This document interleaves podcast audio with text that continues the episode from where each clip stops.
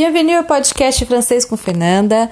E você que chegou até aqui comigo, vamos continuar a leitura do livro do Pequeno Príncipe, o 22e e 23e chapitre. Então, 22 e 23 capítulo.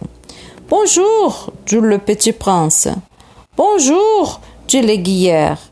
Que fais-tu ici? dit le petit prince. J'ai trie les voyageurs par paquet de mille, dit l'aiguilleur. J'expédie les trains qui les emportent, tantôt vers la droite, tantôt vers la gauche. Et un rapide illuminé, grondant comme le tonnerre, fit trembler la cabine d'aiguillage. Ils sont bien pressés, dit le petit prince. Que cherche-t-il? L'homme de la locomotive l'ignore lui-même, dit l'aiguilleur. Et gronda, en sens inverse, un second rapide illuminé. Ils reviennent déjà? demanda le petit prince. Ce ne sont pas les mêmes, dit l'aiguilleur. C'est un échange. Il n'était pas content là où il était. On n'est jamais content là où l'on est, dit l'aiguilleur. Et gronda le tonnerre d'un troisième rapide illuminé. Ils poursuivent le premier voyageur demanda le petit prince. Ils ne poursuivent rien du tout, dit l'aiguilleur. Ils dorment là-dedans, ou bien ils baillent. Les enfants seuls écrasent leur nez contre les vitres.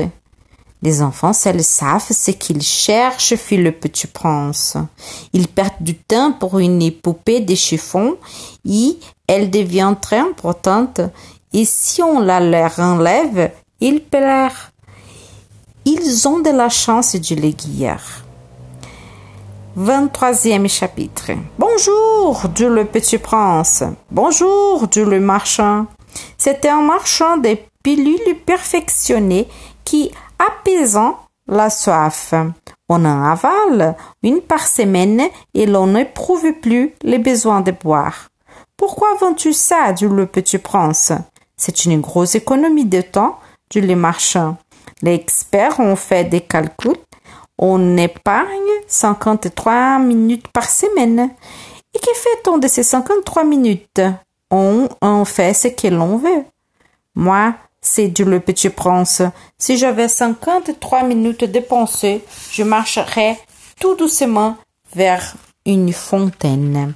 Essa foi a leitura do 22 e 23 capítulo.